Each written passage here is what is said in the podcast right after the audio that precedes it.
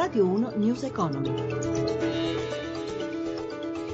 Buon pomeriggio, alto debito pubblico. La Banca Centrale Europea nel suo bollettino mette in guardia l'Italia e altri sette paesi, sarebbero più vulnerabili in caso di instabilità dei mercati finanziari e invita ad un ulteriore sforzo di risanamento dei conti, spiega l'economista Fabio Sdogati, intervistato da Gelsomina Testa sulla riduzione delle prospettive di crescita o delle aspettative di crescita si sapeva già, si sa da molti mesi, direi che si sa grosso modo da un anno, che la Commissione arrivi come sempre in ritardo comincia veramente a disturbare. E per quanto riguarda il duro monito della BCE all'Italia, per quanto riguarda il debito, qual è il suo parere? Della procedura di infrazione, anche qui siamo da capo, abbiamo una serie di governi, tutti tranne il governo greco essenzialmente, schierati per l'austerità, nessuno di loro vuole la crescita, ormai da molti anni, questo dal 2009, quindi stanno producendo deflazione, non stanno aiutando la crescita e ovviamente eh, questo non basta loro, vogliono di più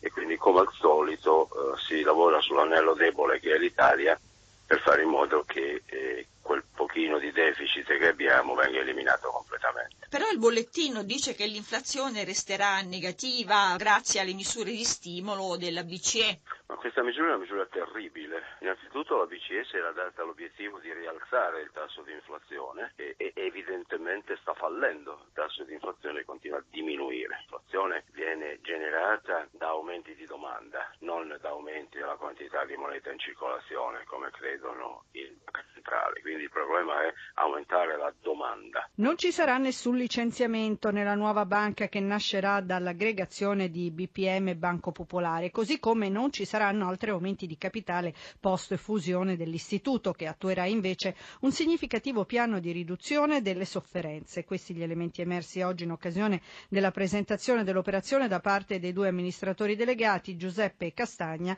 e Pierfrancesco Saviotti. Ma sentiamo il servizio di Nicoletta Vismara. 4 milioni di clienti, 2.500 filiali, 6 miliardi e mezzo di capitale, oltre l'8% del mercato. BPM e Banco Popolare di Verona insieme per essere la terza banca italiana.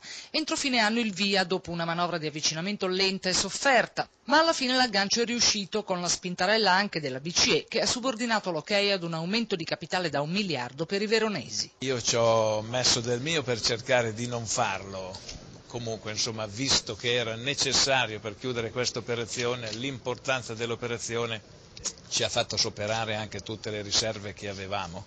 La soddisfazione di Pierfrancesco Saviotti, amministratore delegato di Banco Popolare, è la medesima di Giuseppe Castagna, consigliere delegato di BPM. Abbiamo fatto da prepista anche in questa complicata, complessa trattativa a tre fra le parti e anche con BCE, però ci siamo fatti una grande esperienza, siccome siamo tutti convinti che non è l'ultima operazione di consolidamento, magari avremo anche da questa esperienza un ulteriore vantaggio. È la prima integrazione in Europa sotto l'occhio della vigilanza unica di Francoforte, la prima in Italia dopo la riforma delle popolari voluta dal governo. Vediamo i numeri di questa debuttante ancora senza nome. Banco Popolare avrà il 54%, BPM il 46%, sede legale Milano, amministrativa a Verona. Board 19 membri, poi scenderanno a 15 con un rappresentante dei dipendenti. 25.000 ne conta la Superbanca, ma i vertici rassicurano nessuno sarà mandato via. Ma come ha reagito oggi il comparto bancario a Piazza Affari? Gli aggiornamenti con Riccardo Venchiaruti e chiusura delle borse europee. Linea Milano. È una giornata di ribassi sui mercati europei che pagano la nuova discesa del prezzo del petrolio, il VTI a 39 dollari al barile. A Milano, nell'ultima giornata di lavoro prima della pausa pasquale, l'indice dei titoli principali ha chiuso proprio un uh, momento fa, meno 1,61%. Londra meno 1,49, Francoforte meno 1,71, Parigi meno 2,13, Bruxelles meno 1,74, oltreoceano il Dow Jones lascia mezzo punto così come il Nasdaq.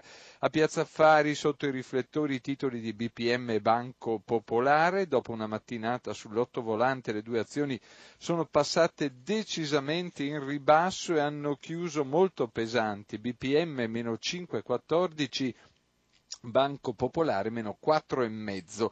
Lo spread in rialzo 112 punti base, il cambio euro-dollaro a 1,1171 è tutto, linea Roma. Grazie a Venchiaruti, News Economy a cura di Roberto Pippan torna domani alle 11.32, regia Mauro Zaninotto da Paola Bonanni, buon proseguimento d'ascolto su Rai Radio 1. Radio 1 News Economy.